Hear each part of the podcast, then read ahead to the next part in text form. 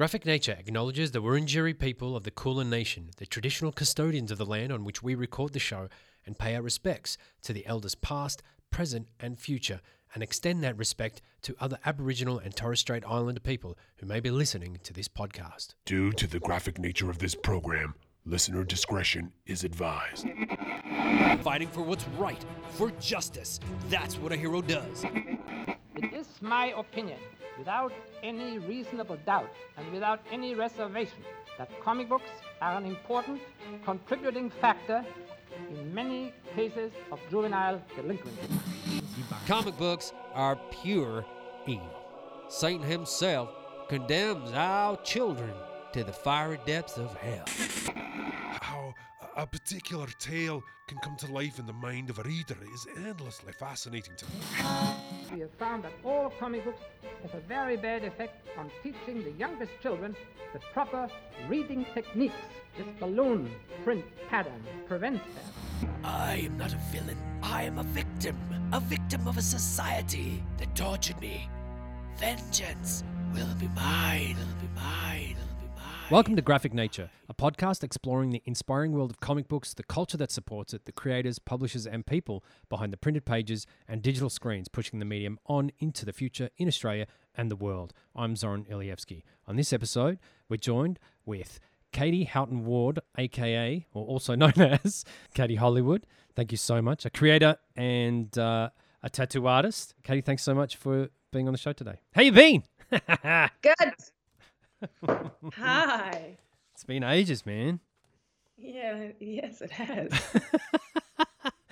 Do you remember when you started at the world? yeah, I was 23. Was it early 2000s? 20 years ago. Fuck. 20 years ago. So, That's, yeah. uh, So yeah, early 2000s. yeah, early 2000s. So, yeah, uh, 2000 actually, probably 2000. Yeah, early 2000, yeah. Oh, I can't remember. I left the Worlds in 2000 unless you started when I came back. Because I remember I remember your first day, Yeah, well, I do. I do too. but I don't remember I don't remember the interim like how far that was before me coming back to the Worlds. Because No, I you were you were there when I got there. That's for sure. oh, yeah, all that fuck. That would have been around that. That was the heavy drinking years, so I, I can't really remember much.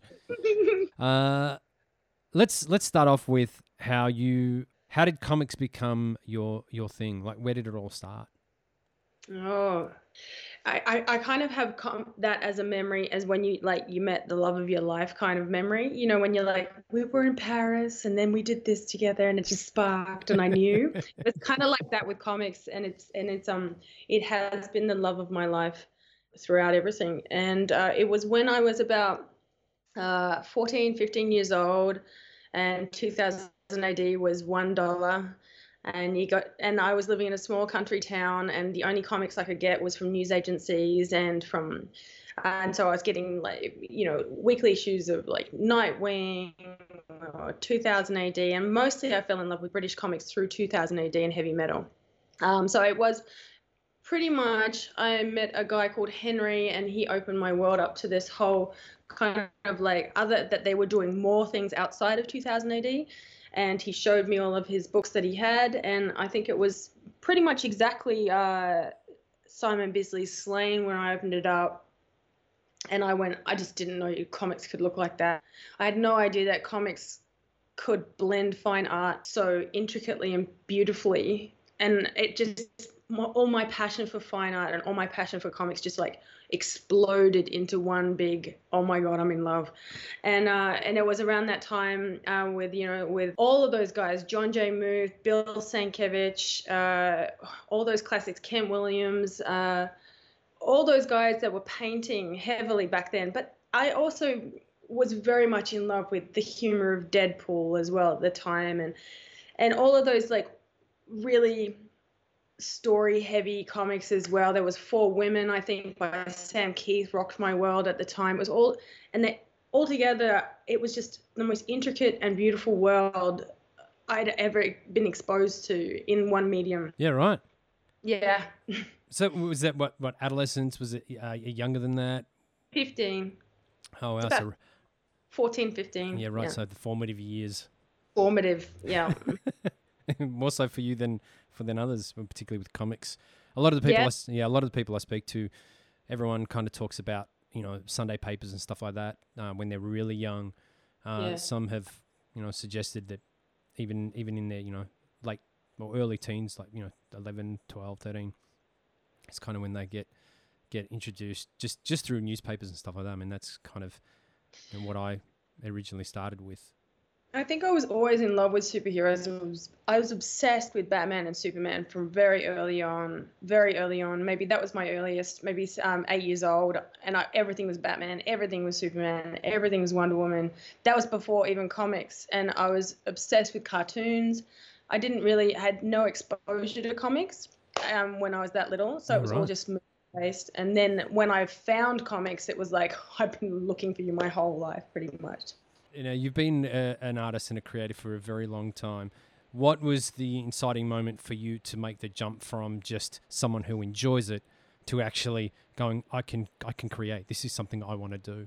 again i was a late bloomer i was like uh i for- for some reason i'd never put the two together that people actually made them i was always like they're just like magical people out there and they produced and come and then and then uh, I met this guy in Sydney called Dave Altenew, and um, he showed me my first Hellboy comic. It was pivotal, and he was working at trying to be a comic book artist at the time and it kind of blew my mind. I was like, "You're actually going for that?" And he's like, "Yeah, you can do that." And I was like, "I'm sorry, that's just now everything I'm going to do is going to be to do that."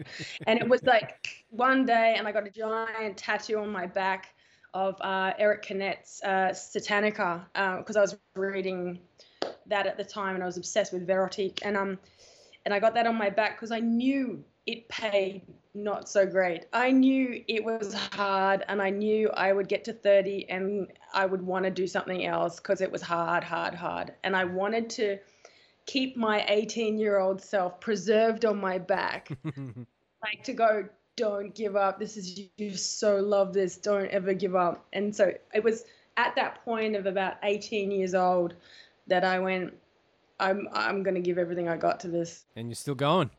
Still going. Still going. Considering you're, you're still going, there's, there's one thing that uh, I've always cited when I talk to other creators, whether it be on mic or off, mostly off, let's be honest.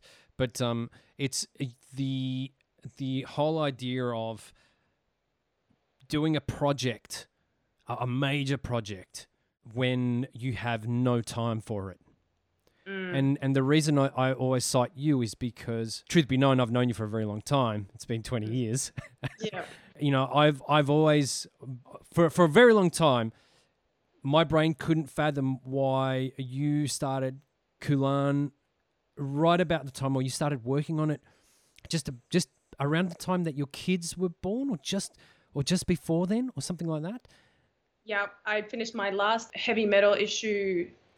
I, I, my son was a year old, and I remember being in my spare room and him sitting there on the ground chewing on the end of like a paintbrush, and I was inking this heavy metal comic, and I thought, uh, this is like, this is so hard, but it is so important to me. And then I think it was like two months later after that that went to print in heavy metal, I found out well, you know, I planned my second child. I was like, oh, I'm pregnant again, and then I was like, oh my god, how am I going to keep drawing comics? And uh, I basically thought, I, I okay, I'm here. I'm going to be with these kids, um, freelancing from home for the next five years, six years until they're at school. I'm not going to be able to take on a deadline because if you don't hit a deadline in comics, uh, it's very bad. So you just don't take them. Yep. Uh, if, if you just know you can't, you don't, you, sh- you know, like out of responsibility to the whole chain of creators, you don't take them because it can really mess up a, a publication to not be on time. And s- sort of having that awareness of um, my limitations, I thought now would be a, an excellent time to undertake a long, long form graphic novel. Um, I've always wanted to do one. I've always had one in me. I've like I I kind of was like, oh, I'll just do some smaller issues. And I think Tom Taylor said to me, uh, no one told you to do a uh, graphic novel first off the bat. You could have done three single issues, and because halfway through I was getting, you know, like sequential fatigue. that's that's what I never understood. Like for, for me, it was, and and I I really didn't understand. I understand my own mo- motivations probably better than I understand yours, but for a long time I kept putting off doing this very show as a podcast for a very long time. Mm.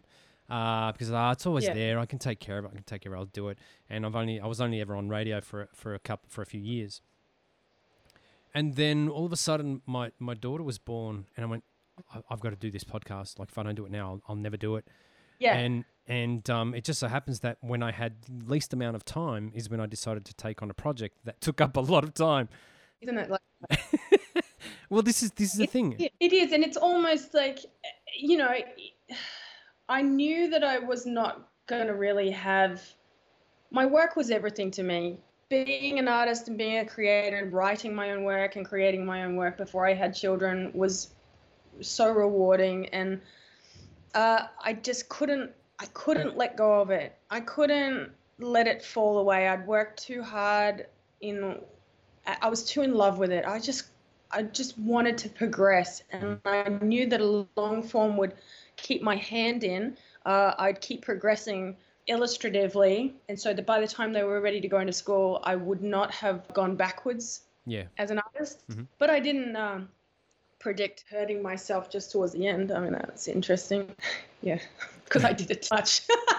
oh, right, right. Yeah, yeah, yeah. I got um. Uh, an inflamed tendon from inking like 100 pages in like 100 days or something and i only kept i only kept the final cut is 65 70 pages max and i drew about 150 i inked about 120 and i cut that much because it wasn't wasn't good enough and so what you're seeing now what i do publish now is the is the best I got in me. So if someone says, "Oh, it's okay," I'll be like, "It's the best I got." I'm I'm sure it's going to be fantastic. But you cut you cut over thirty pages. I cut over thirty pages. I I like I have piles and piles of um pencil pages that will never be print because they're just they weren't strong enough. They, Artistically, they, or they didn't work narratively.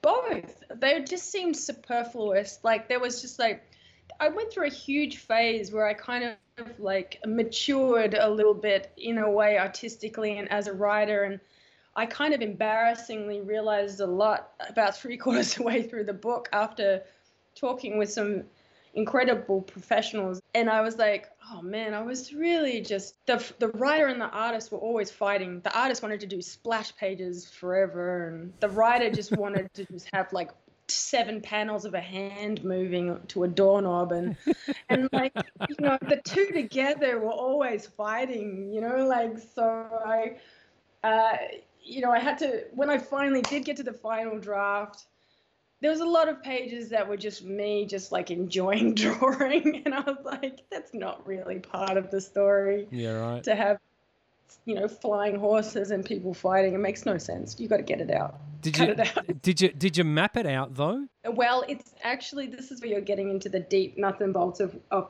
the inner machinations of it. it. Is mm-hmm. actually I'm a, a, a very I study a lot of philosophy, and there's also one of my favorite philosophers is Jung, mm-hmm. and I wanted to stream my subconscious into consciousness to create characters yeah. to have a discourse and so I did about 100 panels in 100 days. Um, before I drew the comic, that was insane to have two small babies and to commit to doing. I don't know why I do it really. uh, I did that to channel the characters to come out of me, mm-hmm. to find these three major archetypes that were in my subconscious that needed to have a conversation. And I based the story around these characters that came out through this process of doing 100 panels. And there was the, these three there was an older man, a middle aged man, and a young girl. Mm-hmm. And so this comic really follows a conversation between masculinity and femininity, age versus youth, wisdom versus intelligence, and a discourse that follows throughout the whole. And it will read just like a simple action adventure. Yep. But underneath it, there's some questions I'm trying to put out there that might be caught by some or it might not but either way, it was important to me. Yeah, right. And Yeah. and uh, so cutting is it 50 pages? Is is a lot of pages to cut. Yeah. And- well, I I had the the I had the skeletal structure of the story, Right. and I did a kind of like Marvel way of writing. You know, the Marvel way they used to just Yeah. like you remember that? Yeah. Yeah. It was the Marvel way of writing where I was kind of like lay it all out, and you know, like they would say, okay, now he's here.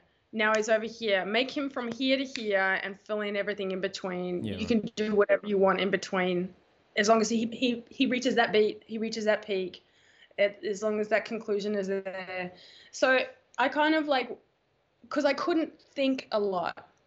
I couldn't put my mind together because I was tired And busy with life. Um, busy with life and I couldn't think. I literally couldn't string my writer brain together. So I thought, when I do have a moment of cognitive sense, I will string this together into how it fits. And I did. I would go away for, uh, you know, like a night somewhere at a hotel um, every six months or eight months. And I'd take the book with me and I would use the the panels I had drawn I had drawn as thumbnails, the loose panels. Yep. Uh, and I built the story. And then when I went back into the chaos of parenting, I had that moment of clarity, and I would I would pare it back till it is, uh, you know, quite a simple story, but at the same time, it's quite a powerful one to me. So, yeah. wow. It took a while. I did write it over the time I was drawing it. In a way, uh, the the panels were a language. Right. So, Mm. it, so basically, it was pretty much just a stream of consciousness. I think you even mentioned that at the start. That as you you were pretty much developing it as you were drawing it. Yeah, Right. Right. Right. that's how I that, and that's why I cut so many pages Yeah, yeah. because I was writing visually, Mhm. and which is huge and cumbersome to write with panels. Yeah. But- yeah. uh, And I just I just can't escape the amount of work that you've done, and then not being able to show that. No, I will. I think I'll do a couple of books of just the working pages um, in the future, just in black and white for curiosity. I mean, as I said, I thoroughly enjoy drawing. I I'm obsessed with the interplay of black and white. It's a passion for me. Drawing volumes and volumes and volumes for me is pleasurable. Yep. I would draw from the moment I wake up to when I sleep if I didn't have everything else to do for fun. Yeah. Yeah. like so it's like it, it is and it it became like that. At first in my 20s it wasn't like that. It was hard. Yep. And it was uncomfortable because I didn't feel like what I was thinking I was conveying very well on the page. Um, but when I started to recognize what I was seeing in my head was coming out as I wanted it onto the page, it became very enjoyable. So that would be just a matter of of doing it, wouldn't it? I mean, you know. Years, just out thousands of hours. Yeah. Th- Thousands and thousands of hours. Thousands. thousands, thousands and thousands of hours. Yeah. In the grand scheme of things, a lot of people probably have the same kind of issue with their art. I know even whenever I've contemplated doing anything, it's it's getting getting that image from your brain into the onto the page is the hardest thing. So hard. It's And- still hard for me. It's still diff- it's still very difficult for me. I'm always looking at people like Bernie Wrightson and Alex Toth, and I look at Alex Toth and I see his line work, three lines, and he's conveyed everything. It breaks and I my just heart. It breaks it my heart. And I think that's mastery. And then I look at my stuff and then I go, oh, here we go, another 10 years, let's go. My, clock it up. Until, and you know what, in 10 years' time, you know, I'm aiming for three quarters of the less line work that I use now. So, and, and that is just, I know, another couple of thousands of hours, thousands. But do you think do you think ultimately that that's that's important? Like, could it like you know? I imagine uh, people are looking at your work and going going that's fucking amazing. Like, I you know I'm trying to do shit here with three lines and and she's doing this amazing shit with all these other lines. Like, you know, I you know different people have different perspectives and and sure we can both look at Alex Toth, and, I- and and to some degree, I look at like Chris Samnee. He does the same kind of thing. Very pared back, very pared back Yeah. line work, but like they're able to do so much with so little. And, Yeah. And you know, and whenever I think of drawing or anything like that, I, I just crumple up into the fetal position because of you know looking at some of these greats and and these artists and just going, I don't think I could do this. Yeah, it's like it's part of the human condition to always see what you're not, you're failing. Mm. You know, so like someone might look at my work and go, "Wow, that's amazing," and all I'm seeing is what it can't, what it isn't. Yeah. You know, like, and I think that is a blessing as well. I mean, like I. I think it was uh, Hemingway that said uh, the burden of being on top of the mountain is is and and that is in a way he was saying you're so lucky to have that pressure put down upon you that pushes you to excel and to be on top of that mountain is the loneliest and um, pointless and boring place to be so it's actually that tension of not being happy with your work which is rocket fuel you know like it's. I hope i never reach a point where i look at my work and go wow that's that's amazing out of everybody I've spoken to who's in, who's in the creative uh, realm, I don't, I don't think that it's very rare that you get someone who s- sees it like that. I have never met anyone. Well, in that's the it, right? I never, not to this day. And I've met very, very famous artists who uh, sell for millions, and they sit there riddled with insecurity, and uh, and I, and they and they and they all go to me, oh, Katie, how did you do that? And I'm like, are you kidding? Like they still can't. They still are very nervous about what they can't do, even though they were masters in contemporary work, masters in. They're always looking at something that they can't do and thinking if I uh, had color theory nailed, I'd be happy. If Yeah. I had line weight variation nailed, I'd be happy. And I don't know. So it's a work in. So it's fair to say that you're pretty critical about your own work. Very, very, very, very. And and, and how does how does uh, how does taking criticism come to you? Is it easy? Is it hard? Dep- you know, both positive and negative. All right, I'm um, I'm pretty funny like that. Uh, I take it, but only from someone that I think should give it to me. So like, I had two people. Oh yeah, I'm a princess. Like I had two people. I had uh, two mentors through this book, maybe three, actually three, and they I they were specific, Mhm. and I wouldn't listen to anybody else because it's not that I didn't think anyone else couldn't give me the right perspective. I just wanted to hear their opinion. Yep. And it was Enrico Marini who did Batman and Simon Bisley. So if you've got Enrico Marini, do you know his work?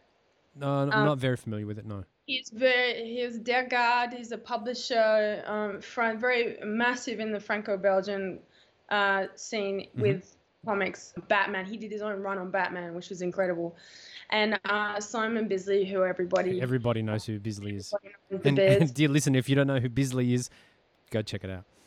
Go I have a look. Simon Bisley, Google it. Um, and uh, and so I had Biz telling me things, and I got Enrico, who's very good at color grading, and so I was going to Enrico for the watercolor color grading uh, opinion, Mhm. and I was going to Biz for dynamism and rendering. Yep. And I had these two guys in my head, and they were very specific. And I had uh, Abhishek Singh, who did Krishna for Image, and he is a very he's he's a great friend and also a prolific comic book illustrator from India. And if you don't know his work, check it out as well. He did a, a, a huge graphic novel called Krishna, and it's beyond beautiful. And I had him as well, and he was giving me kind of like he was on my go team, Mhm. you know, and he's been there for years doing that, which is amazing. So I was, I'm very lucky to have these people give me their time, and and so I just listened to them, and uh, whatever they said, uh, they could say anything. They could they could have said, "That's terrible. That's awesome. Take that out. Put that back in," but uh, they never did. They never did. They respected what I was trying to do artistically versus uh, anything else. Mhm. They were like, "Okay, this is this is important to her. She's idiosyncratic in her line work. She's idiosyncratic with her color work." So obviously I can't correct her because this is part of her expression.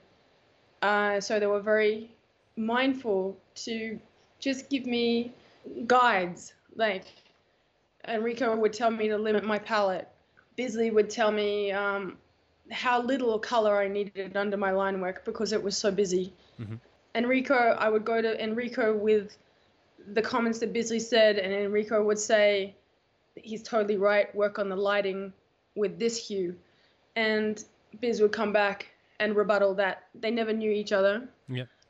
And so this was going on over a period of two years. And then Simon Bisley, you know, was absolutely beautiful. And he said, oh, you know, Katie, I'm, you know, I want to do the cover of your book. That's awesome.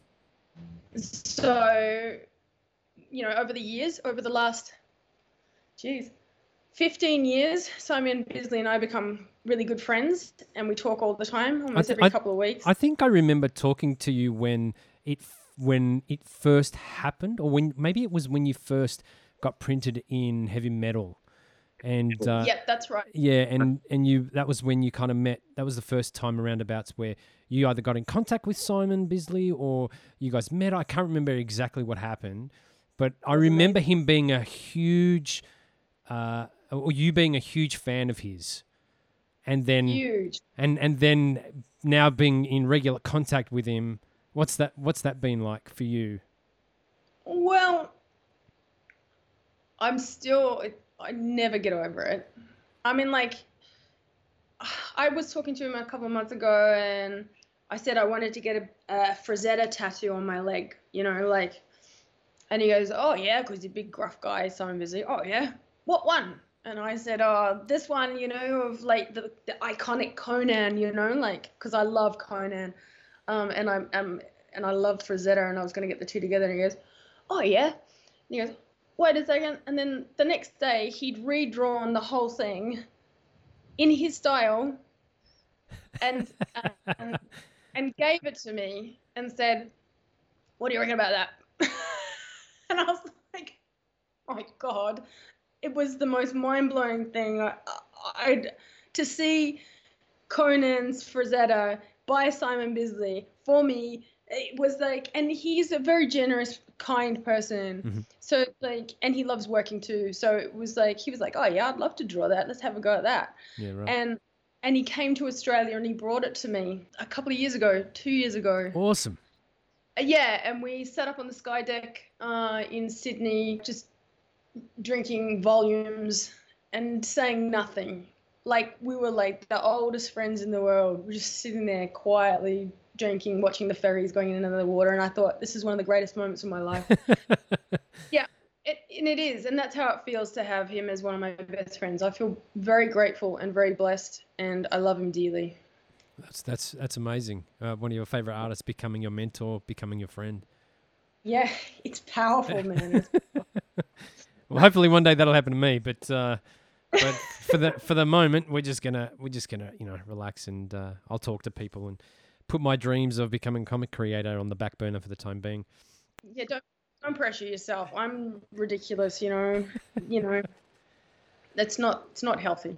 I, I, I think I think from the perspective of understanding what people are talking about, it's it was really important for me to start and to start working because it's been I've been talking about comics to, for about properly for about seven or eight years now, Mm. and a while back I, I could I could coast by and I could get through, but really understanding what what people are talking about, you know, y- y- you have to you have to do it. Like you have to get in there and you have to think about these things. You have to understand the difference uh, an image makes with regard to line weight, uh, with what kind of you know what kind of ink you're using.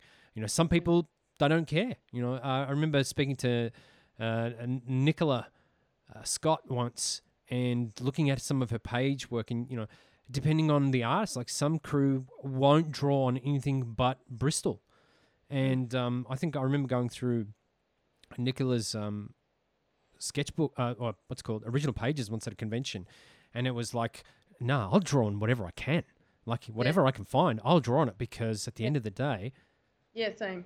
You know, and I think Nicola is actually someone you know in the industry who I relate to a lot. But she's incredible. Uh, she she's working old school as well, so it's funny we'll catch up every now and then, and it's funny because you know she's on ridiculous deadlines, uh, and she nails them, and she's a just incredible, and I have so much respect for her. She does it all classically, no digital, I mean, like she's like me. We look at the these giant Wacoms and, and like this kind of yeah. No, we should do it. We, it makes sense, but we can't. Like I think she was like taping up a, a ruler to do her vanishing points, like two rulers, and everyone else is all like on a Wacom going, "What are you doing?" She's like, "This is why I'm trained. This is how I'm doing it." Yeah. Um, and you know what? She's one of the best. So it, it, that is testament to it doesn't matter how you get there as long as you get there. You yeah. Know?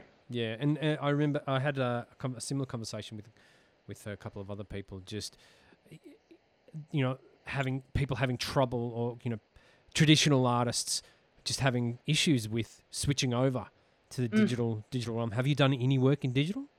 Yeah, yourself? I have done. I, I, do, I do a lot of album covers digitally and things like that, and um, but a lot of the time I'll pencil them out and then work on them digitally. Within I, I have everything I need to work digitally. I I find it very difficult to go across. I, I really enjoy the classical medium, pens and ink, and it's part of the enjoyment of the process for me. I need to touch the paper. I need to feel everything.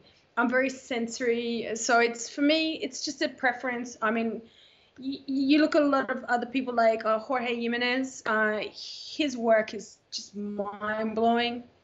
Um, he did Superboy and Superman, and and he, all of his stuff is digital. And you know, part of me at the back of my mind always just goes, "Oh my god, I wish he would do something in ink because I would lose it."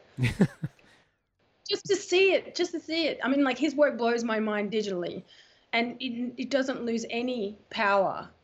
All it, because the dynamism and the white and the black interplay is there before it goes to color, Mhm. and so it, all of the heavy hitters are there in his work. So when he, whatever medium he chooses, it's not getting lost.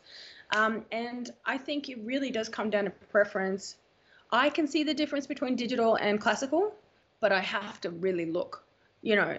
So you got Mahmoud Asrar as well, who did Conan, uh, who did an incredible run on Conan. Probably my favorite, actually. Um, K- Cary Nord and and Mahmoud are about the levels for me are the same. I, I must But- say that the the Cary Nord stuff was amazing. Oh, it's stupidly good. It's so beautiful. It's so beautiful. I met him, and I, it's such a pleasure to be able to go. That's so beautiful to their Yeah, he was face. he was here, wasn't he? He was here a couple of years ago. Yeah, yeah. Yeah. that was fantastic. We Yeah. got to hang out, and um, that was really amazing for me to um, spend some time with him and and uh, I he, and to find out he's just as nice as his work. You know, like he, it, but his he was right up there for me with Conan's. Like his, it was just it's so soft and beautiful Mm. and. I don't know, you know, like he does a render, but he doesn't ink it, and he bumps up the res, and so it just keeps all of that sketchy, painterly vibe in there, and then you've got that beautiful lighting underneath. Um, and Mahmoud Asrar has, uh, he has Isa Esad Ribić on the covers, Yeah. and oh my god, like Yeah, he's a, he's another amazing artist. oh my god, like Esad is like. I'll talk to someone busy about Esad, and then he'll go, "Oh, look at this," and he'll pull out something from his back, and this is massive painting from Esad to him, and I was like, "Oh, come on, I'm not video calling you anymore." Like, he's like, "Look at this," and uh, and he says he's top bloke as well, top bloke, and like, so like, it's it's really nice to know that all these people are such tremendously lovely people as well, you know, and they're so humble. You can ask them anything, and they. Is, does Esad do his stuff digitally? Uh, I think he's classical, but don't quote me on that. I mean, I think he does a lot of. I know he does a lot of watercolors and oils, Oh. um, and classical mediums. But I think like Moebius, he can kind of traverse both mediums quite easily. Yeah, I right. just off the top of my head, I'm I'm guessing that. Yeah. I, I'm just find, like, as you mentioned earlier, I just find that there are there are artists that you might follow for a long period of time, particularly in the traditional sense of their art, and the way they, you know, the way that they they are inked versus the way they draw, the way they draw, Mm. and when they switch to digital, I, I, I don't know if I'm being, I don't know if I'm crazy, but I'm looking at it, their artwork now in the digital, from a digital sense, and I can totally see, and and it's lost. Their art loses a lot of meaning for me, just just by purely, just aesthetically, just looking at it, going, something's missing. Yeah. And I think you're right, and I think that that might come down to like bit them being more comfortable with traditional mediums, and you, that, that you might lose that tiny little magic because they're just still they're aware they're in a different medium. But having said that, um, could it be? Could it could it could it be just purely the technology is not up to snuff? Could it be that? Mm, Or is it is it the I- technique that they're using, like in terms of inking, for instance? well, I don't know. Like I see a lot of concept art, and it's beautiful, really, really beautiful. But um,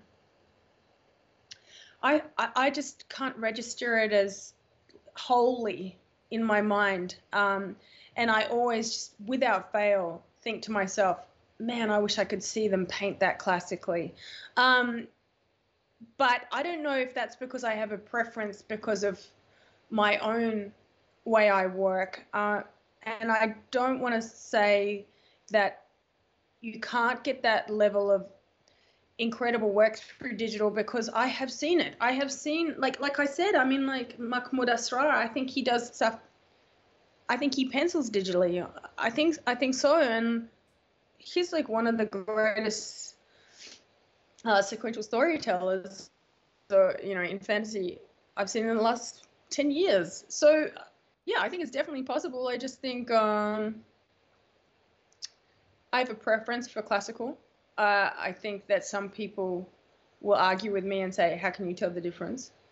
And I'm like, I can't tell you how or why. I can, and you know, like, but at the same token, I don't want to um, say that you can't digitally create masterpieces because of that's the medium. It's just a preference. I I don't. I don't. I, I, I agree. I, I don't think it's necessarily a bad thing or, or a good thing or a bad thing. It's just that they're they're different, and I think Yeah. that's that's my point. Is particularly if you know an artist well, you you know you've I've you know it's like looking at Jim Lee's lines from from the late 80s through the early 90s all the way through to the 2000s and then when he's switched to digital because generally a lot of the stuff he does now particularly when he's doing professional work it's all digital and you can Yeah. tell the line weights and and and that's kind of what i think uh, diminishes the work. It's not that he can't draw it's not that it's shit it's just different and you know and i think it, it loses um it, it loses the, some some it loses the magic you know, when when when you had uh, Scott Williams doing doing inking over the top, or you know, any inker really, you know, doing that doing that old, sc- you know, just you know, smudging on the paper. You know, you look at beautiful. It's beautiful. It's it's like it's it's the the whole process. It, it is nothing more romantic to me than ink. It's like it is so wild and free and crazy and untamable and permanent. And you can make some really amazing things by leaning on it by accident. Like, you know, you'd be like, oh man, what have I done? And then all of a sudden you've got like a perfect tree or something like all these accidents um, that come. And I know that I've got some of my friends that work digitally. They're like, what do you do when you make a mistake? And I go, oh, I use covering gouache. And they're like, what? Like, whiteout. yeah, and um, and, and you know, like Bisley is another classic example. You want to see what he uses in his studio. Some of his paintings that you would lose your mind over were done with engine grease, uh, enamel paint that he's found near the bike, uh, jam. I don't know everything like these things, these textures that you find in everyday life that aren't within the computer uh, that you use and you explore, uh, you know, with your hands and your mind. That there's nothing that compares with that. There's nothing that compares with that that point of creativity when you're like, you're in the zone of creativity. You're drinking a glass of wine. And you need a red hue. You use the, like you just every artist I know will, will be like, yeah, I know this, man, I know this. You use whatever is around you to not go out of that point of flow, Mm. uh, and you know, and I think when you're working digitally, it's like I'm just gonna click on the other icon tool. I'm gonna click on the other brush tool. It seems so so formal, so controlled, so Yeah, right. Boxed. So and all of that raw and physical uh, emotional passion that you don't see going into someone's work. Like we paint crazy. Like if anyone had a camera of it's crazy. Like you know like it's not sitting here like this. It's crazy. This everything's food's everywhere. That's Shit's on your face. Yeah, yeah, and yeah. shit's everywhere. Like so and that energy that we're trying to put into that that can be in comics you look at um havoc and wolverine meltdown Mhm. with uh john j muth and Yeah. kent williams you know that series Yeah. yeah there's no way kent williams or you know like those guys were sitting there going and then I'll just uh, do this. It's wild. Yeah. These guys were wild. They were breaking, breaking um, boundaries. They were they were they were breaking through uh, what we perceive comics to be at every point. They were like, boom, this is a new way we can do it. There's no rules. Uh, and a lot of the British comics were the same. But in, to digress, but it, to go back into digital comics, I don't know if you would have got any of those mistakes that made the magic in those comics if it wasn't so external to one point of contact Yeah, right. but that's just my opinion as a as a as a classical artist and anyone that's digital who's all like man i get wild with my wacom kt don't I want to see that. me. I want to see people getting wild with their Wacom. get wild with your wacom come on I remember you were coming into work on many occasions. Just you had like fucking you had ink all down your arms. Going, dude, what happened to you? Oh, I was inking last night. that was one of the deadlines for arsenic lullaby for um, doug paszkiewicz we did a, a comic called laughter of the damned Mhm. and the turnaround for that was nuts it was so tight that was for aaa milwaukee press that was when i was with you at the worlds yeah, yeah. that's what I was working on at the time. And I I actually went to um, Rome for a holiday. Do you remember that? Uh, no, I don't actually. No. but like I said, like I said, that that period of my life is a little bit sketchy. There's a lot of things I don't remember around there. anyway, he. This is before the intrawebs were. Um, and I got an email from him, and I'd sent him. He, I'd FedEx the pages to him because that's how long ago this was. and I was in Rome, and he said, "This is wrong. This is wrong. This is wrong. This is wrong. I'm going to put it to print like this, but you got to know, can't do that. This guy is so classical." And I changed my flight to come back early to fix the pages up before I got into deadline. I was like, I want you to know. I'll never get over that. I was like, but it went to print. I still don't have a copy, but I fixed it. it's a good story. That's hardcore. Uh, with with regard to deadlines, a, a lot of the crew I speak to are independent, so a lot of a lot of people are are are working on you know their own comics. There's not necessarily anything uh, with deadlines, but I assume that you knowing so many people in in the industry that they do factor heavily on a lot of people's workloads. Very much. What what is it like for you to work on a deadline? Is it is it one of those things where if you're prepared, you can smash it out, or is it inevitably always something that just comes at you so quickly you don't you don't even see it coming? Before I had kids, I was awesome on a deadline. I was like, never missed one, not one. Yeah, Uh, I think I um I had one with Gestalt last year. I remember it's the first time I've ever said I need more time, and uh, just the feeling was the worst feeling in the world, and I just I don't think I'd ever said that I need more time, Mm. and I was like, this is why I don't do that, like because for that feeling, yeah, that feeling of like knowing that you weren't fast enough, knowing that it wasn't. And I mean, like, I was recovering from a hand injury and all kinds of stuff like that. And you know, Wolfgang was so understanding. It wasn't even a thing, you know, but to me it was. Yeah. Um, to me it it bothered me hugely, and so like, and you know, I'd worked for a lot of people in in other industries where deadline is critical for like Hitachi and Sony and things like that, where if you don't hit the deadline, it's bad news. Yeah. Um, so I, I'm I'm used to being a deadline artist before kids, but I also can't stand my reputation being sullied by not being on time. So I didn't take a deadline for a long time because of children, and I didn't want to put that on my children. Like I didn't want to be anxious. I know what I'm like. If I've got a deadline in comics, and it's something I care about, and I've got my kids, and I'm not emotionally present. I'm I'm I'm a terrible person. I'm sitting there thinking about my work Yeah, right. and they're like, "Look at me in the pool," and I'm like, "I can't. I'm thinking. My brain is processing my work," and I just didn't want to do that to them. I mean, like, I didn't want to not be present with my children, so that was for me way worse than not hitting a deadline is not being present with them. So I chose a long form. So I was like, it made sense to me. Keep my hand in the game, do Mhm. short, do album covers and things like that. And I've been working freelance the whole way through. But as far as comics goes, if you don't hit a deadline in comics, it's bye. Yeah, yeah. I imagine the work dries up pretty quickly. Oh yeah, you. I think it's like that old saying: comics, you either got to be nice, um, hit your deadlines, and have great work, uh, or at least have two of the three.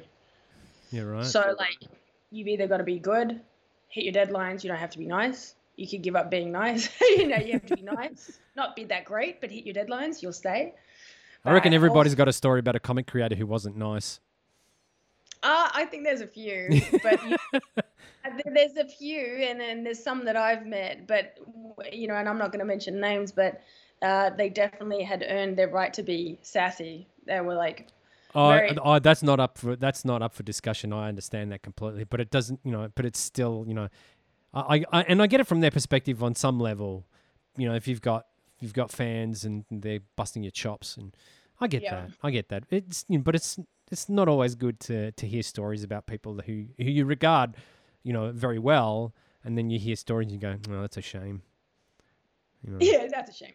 I don't hear it very often though. In my whole career, I think I've been in comics for nearly 25 years now, and I'm, I've, I've, I've got a handful of stories. Not Well, uh, well, that's that's the great thing, isn't it? That, Yeah, that there aren't that many who who are like that, which is yeah, there's which so is- few. which is very heartening, I should say, because you'd think in Yeah. the type of industry that that comics is, particularly in the commercial sense, there would be a lot more prickly people out there.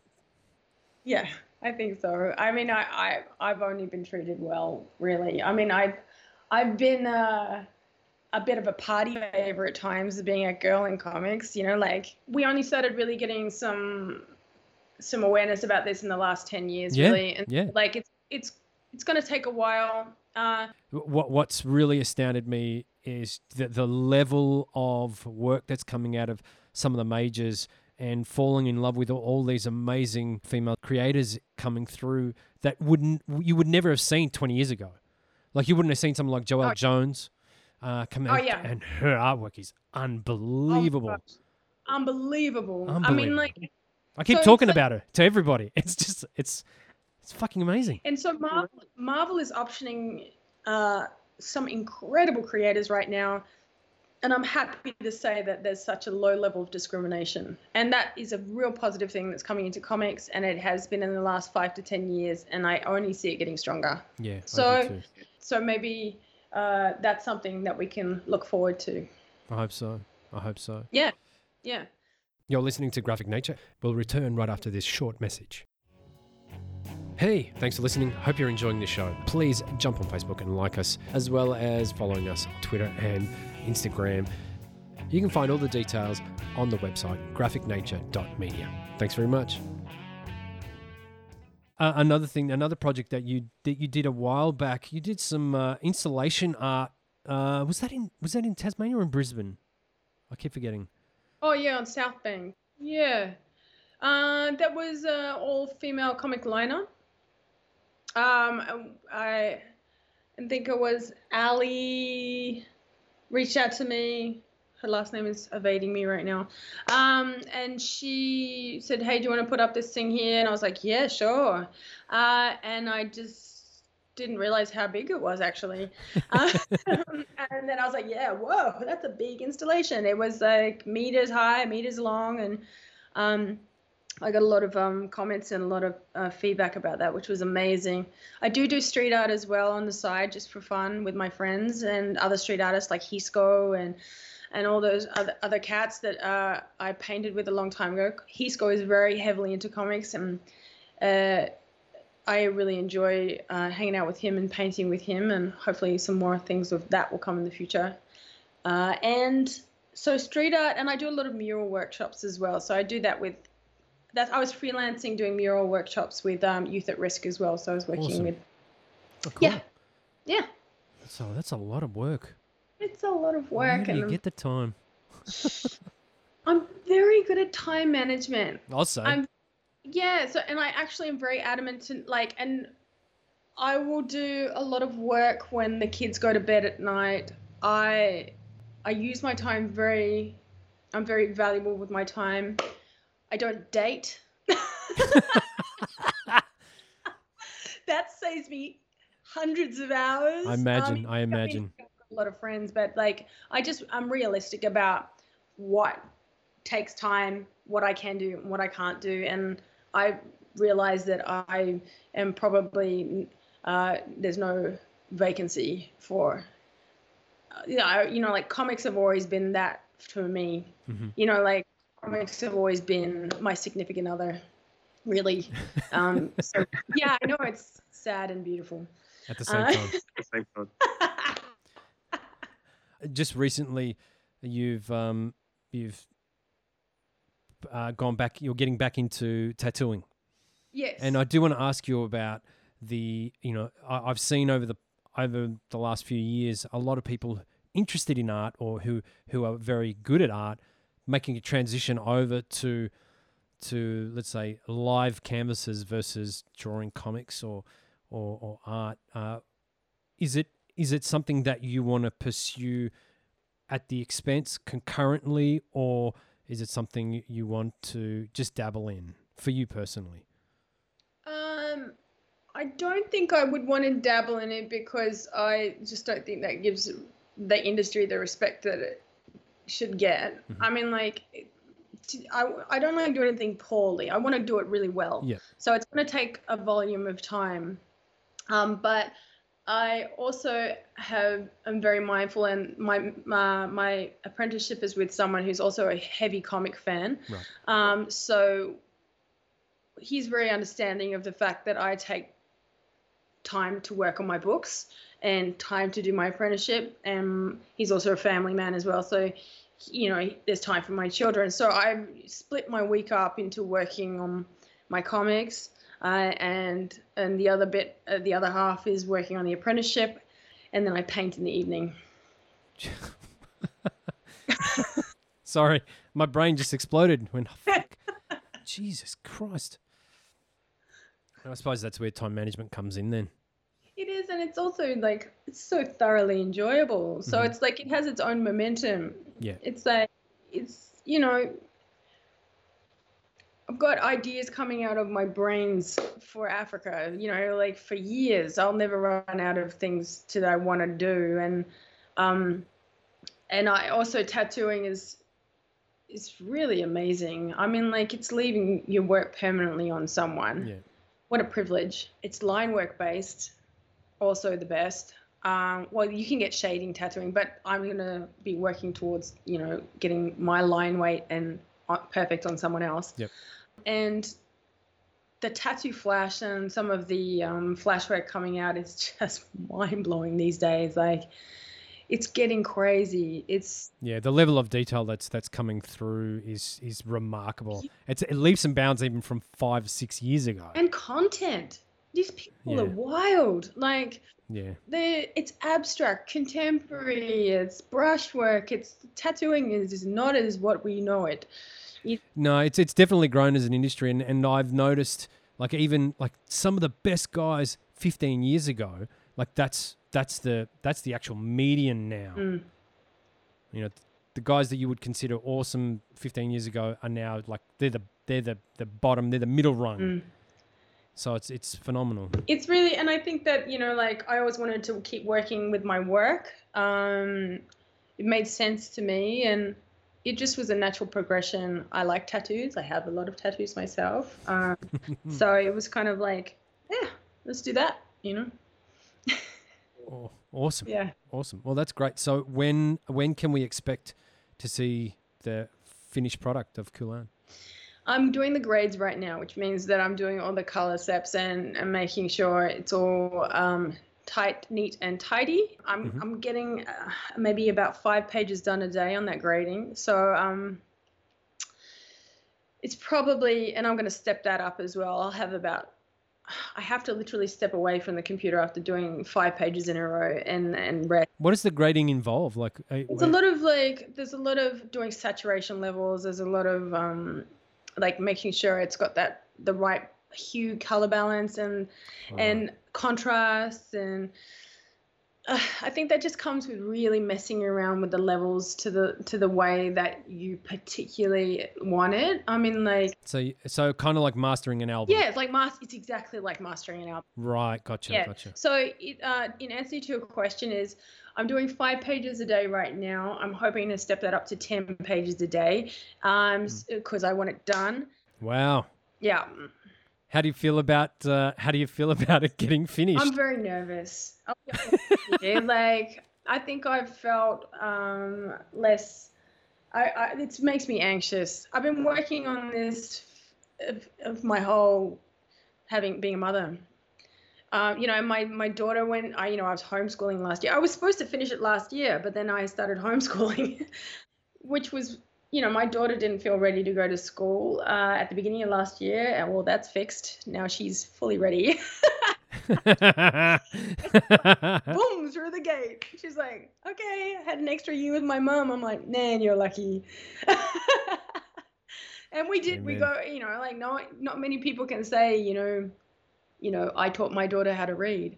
You know, like, and That's pretty awesome. it's it's pretty amazing. At the beginning of the year, she couldn't read. At the end, she could, and it was me and her. And so, and there was some. She failed at Zooms, couldn't stand them. She's physical. Fair enough. So yeah, so I did most of the classes with her. Um, I, I said, give me the work and I'll do it. And uh, so it was me and her a lot of the time. And my son was uh, to the minute with his Zoom classes. So thankfully, he was great. Um, but uh, you know, the book got on hold. The book got on hold, and um, and that was an amazing thing is that I, I decided to paint it through COVID. So because like it was. I was like pleading with Sasha Burning for like I don't know, embarrassingly for years, to to color the book, and mm-hmm. I think it was annual. Please no, please no. I said Why why was why was he reticent to do it? it's it? such a volume of work. Right. Sasha is not a colorist; he's an artist. So he's incredible at coloring because he's an artist, but he's not a Yeah. colorist. Right, um, So like for him to color 60 pages of somebody else's work is a big stretch, and I was like offering him money and jewels, and everything, and he was like, "No, Katie, I can't do it. I can't do it." You know, like um, and then I got to that point where I said to him, I'm going to have to color this book myself. And he's like, I said, I'm not comfortable. I can't. And, but I, it, you know, but it was strange because I'd had a fine art career that paralleled comics the whole time. Mhm. I'd done solo shows. I'd been painting walls. I've been working in color for years. I just never put the two together. And so I was forced to paint the book, forced. Uh, and about halfway through, I was absolutely thoroughly enjoying it. And by the end of it, Yeah. I was like, I couldn't see it any other way. It's it's way more classical. It looks very watercolor. It looks very uh, painterly. Um, Yep. But that's um, an homage to those classic guys as well, back in the 80s and 90s. So on the process of drawing, and because it was such a long period of time, could you actually see your style at all change over that period of time? Heavily. I had to repaint the first 20 pages. What about what about drawing? Same same deal. Yep, I had to re- redraw tons and tons and tons. Hence the reason I got a tendon flare. Um, Yeah, and uh, Yeah, right. and uh, probably you know I had to wear a strap, so like I was painting it with a strap and just going, and it was hurting, and I was like, I've got to finish it, and so it was, it was kind of Jeez. yeah, it was full on. I mean, at one point I was inking the book. I had an ice bucket and a hot thing, Bucket. ice bucket, and then I put it in the hot one, and then it would buy me like another two hours. Wow, that's mental. That's mental. I've always found it fascinating that almost everyone I've talked to who is doing such a, a long work that it's always midway through they start realizing that the first half doesn't look as good as the as the end half and so they do end up going back. Pat Grant did the same thing Yeah. with um with his uh with uh, what was it called Blue. He did the same thing. I remember speaking to him about it and and he said the same thing. Yeah. Just halfway through it, realized this uh, first pit doesn't set, doesn't look as good, and then going back and having to redraw it. I've pretty much everyone I talked to in long form has said the same thing every time. And so it's like I think I the, the amount of times I just stared at it and just like I can't go on. I can't go on. Like Did you do you do you end up getting to a point where you kind of go, well, that's like you know, is your brain going, all right, pages one to sixteen are fucked. Oh, 15, you know, seventeen looks good. I'll probably keep seventeen, do minimal work on seventeen. Like, Yeah. is that, or you just going, nut, dump all of it and start again? no, you do that. You do the first bit. You like tighten this Yeah, right. up, take that out, redraw that, redraw the face. You know, like the better you get, the more mistakes you can see. But at some point, I'm very open about making mistakes. I'm very open that this is like my first body of work. So like it's big body. And so I, I think, you know, I'm not expecting this to like be like, what? It is, it was very personal. It's a labor of love. It's very important to me. It might not be very important to somebody else. Um, so like I don't scrutinize it too much because I wasn't trying to be the best. I wasn't trying to Right. be blockbuster. I was trying to be true to myself Yep. um, in every way artistically, content, uh, color. So it does look like it doesn't fit anywhere, and it probably won't. But it is true to who I am. So that that's all I all I can put out there. Well, that's the most important thing, isn't it? Yeah, as a creator, I mean, it's hard to it's hard to hear that voice all the way through because you you've got um you compare yourself all the time. It's natural um, Yeah. to people that have gone before you, and you're like, oh, it doesn't look like that, or it doesn't look like that, and Mhm. yeah, Well, congratulations on getting it. It's been a long time coming. thank you very. I remember you talking about this like years ago. Yeah, I have people coming back into my life going, Jesus, you finished it? Like 15, 20 years I've been trying, I wrote this. And yeah, so I, I highly encourage people to like do, you know, big magnum opuses while they have small children because it's such a personal um, time with your child. And, you know, like it brings up so much emotion and so much beautiful, uh, feelings and expressions that if you can if you can create at the same time it's very rewarding uh, you know but at the time don't put pressure on yourself my god yeah So, so Killan's done. What's next? I already started um, drawing a new comic right now it's on the boards if you, if you follow my stories on instagrams you will see um, i'm working on it it's a little short comic uh, for my own fun that i'll pitch to heavy metal uh, and uh, yeah, we'll have to see more about that. That's on the boards now, just to like keep my hand in. There's there's a heap of other things. Some I can't talk about. Um, geez. Uh, I just, I, ju- I was just hoping to find out that you were actually going to continue, and it wasn't like I'm done. I've just done this massive thing, and actually, the first thing I did was tape a, bo- a page to the board. I was like, "That's it. What are we doing? What's next?" I, you know, I wrote three comics during lockdown that um that I want to draw. Uh, so awesome. yeah, I mean, like they just come out of me. It's not like it's like, wow, that's amazing. It's like, no, I can't stop it. It just, it's like some kind of thing. Comic diarrhea. Yeah, I like that. Hopefully, something more poetic. no, I'm not very poetic, as as most people will probably know by now. Uh, that's that's all great news, mate. Um, and f- now that you did say it's on Instagram, are you using a lot of that kind of webtoon stuff? Have you been doing that over the years? Using Instagram. no, well, not so much Instagram, but like digitally. Like, have you ever thought of branching out and doing webtoons or web Well, comics? Yeah. I should say. Um, I really, you know, I didn't have the time or the space to do anything like that. But as I settle into um, my career in uh, at, at Ligon Tattoo, and as you know, the book gets finished, and I start like being able to pump out some more titles, just single issues and things like that. Uh, uh, you know, Yep. I'll I'll start filming myself drawing them and and and and do some some live stuff so people can ask me questions and about how how it's made and what how things work and I'll- Cool. yeah so the answer to that is yes i'll be doing more of that Awesome, awesome. How, how how have your experiences been at, at conventions? Like not only here, but um, but yeah, o- overseas to the ones you've as a punter as well as uh, someone who exhibiting.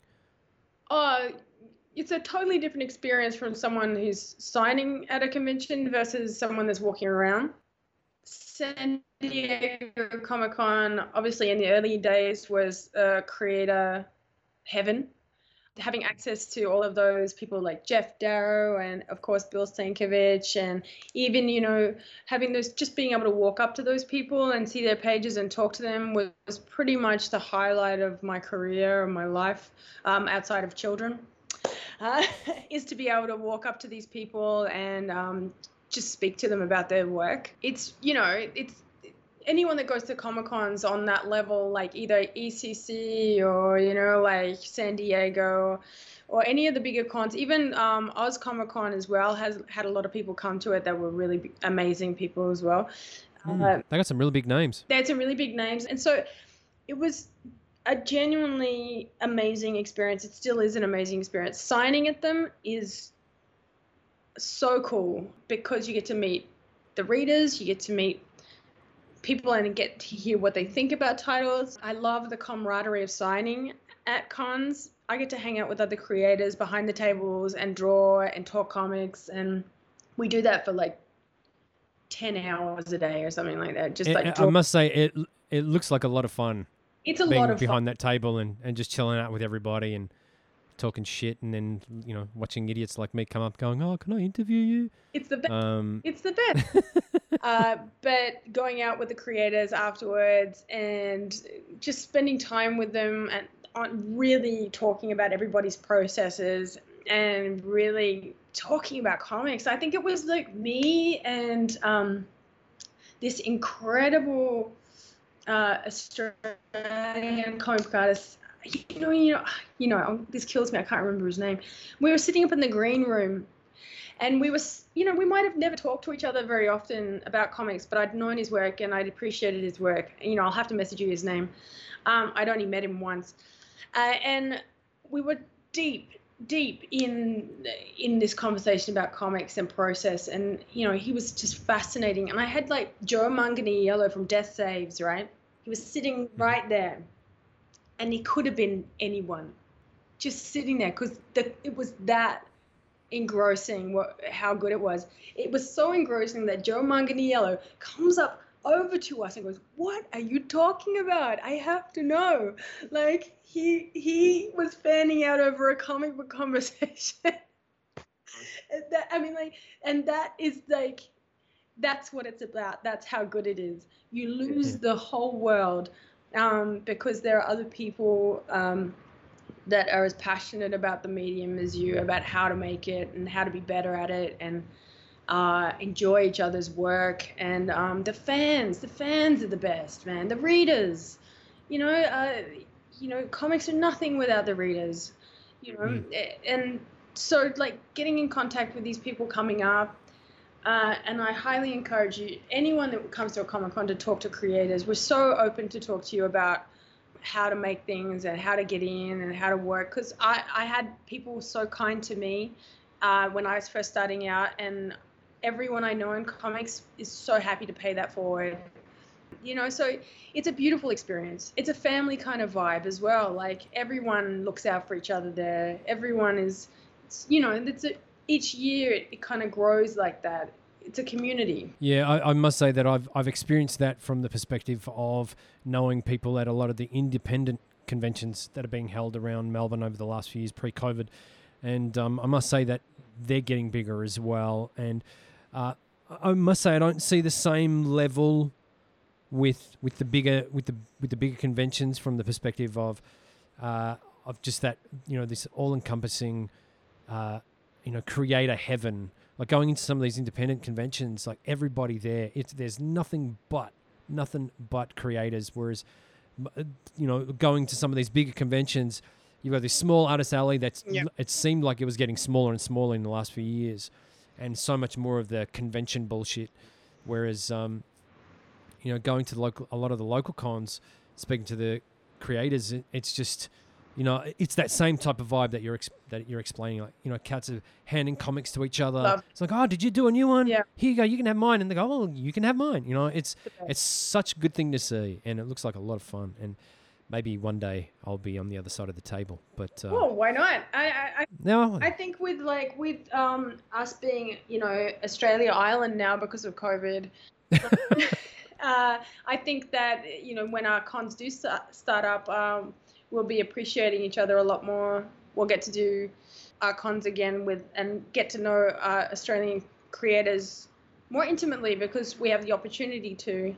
So I'm I'm actually looking forward to the cons starting up again and just being Australian based because I think we we are a very a, a position of strength creatively and we you know we we need to get to know each other more. I think we do know each other quite well as creators. I you know I think that we've got a strong community, but after COVID and us all being separated, I think we'll be way so happy to be together again. yeah, I agree. Yeah. I agree. Katie, thank you so much for being on the show. Thanks. I see you. I hope to see you So, soon. Katie, soon, soon, soon. Okay. Thanks, mate. Bye. That's the end of this episode of Graphic Nature. Thanks for listening. If you could please rate and review the show on whatever podcast service you use, it'd be greatly appreciated. If you have any thoughts regarding the show, feel free to send an email to feedback at graphicnature.media. Uh, we're on Twitter, Instagram, and Facebook. And for more information about the show, visit Graphic Nature on the web by typing into your web browser or search engine graphicnature.media. Till next time, enjoy the comics you read and read the comics you enjoy. Bye. Credits! Written, produced, edited, and presented by Zoran Ilievsky. Audio consultation and additional production Archie Cuthbertson, Dan Moore. Credits announcer Simon Winkler. Theme character voices Zoran Ilievsky. Audio excerpts of Senate Subcommittee on Juvenile Delinquency, Wertham versus Gaines on Decency Standards, used courtesy of New York City Municipal Archives. You've been listening to Graphic Nature, the podcast.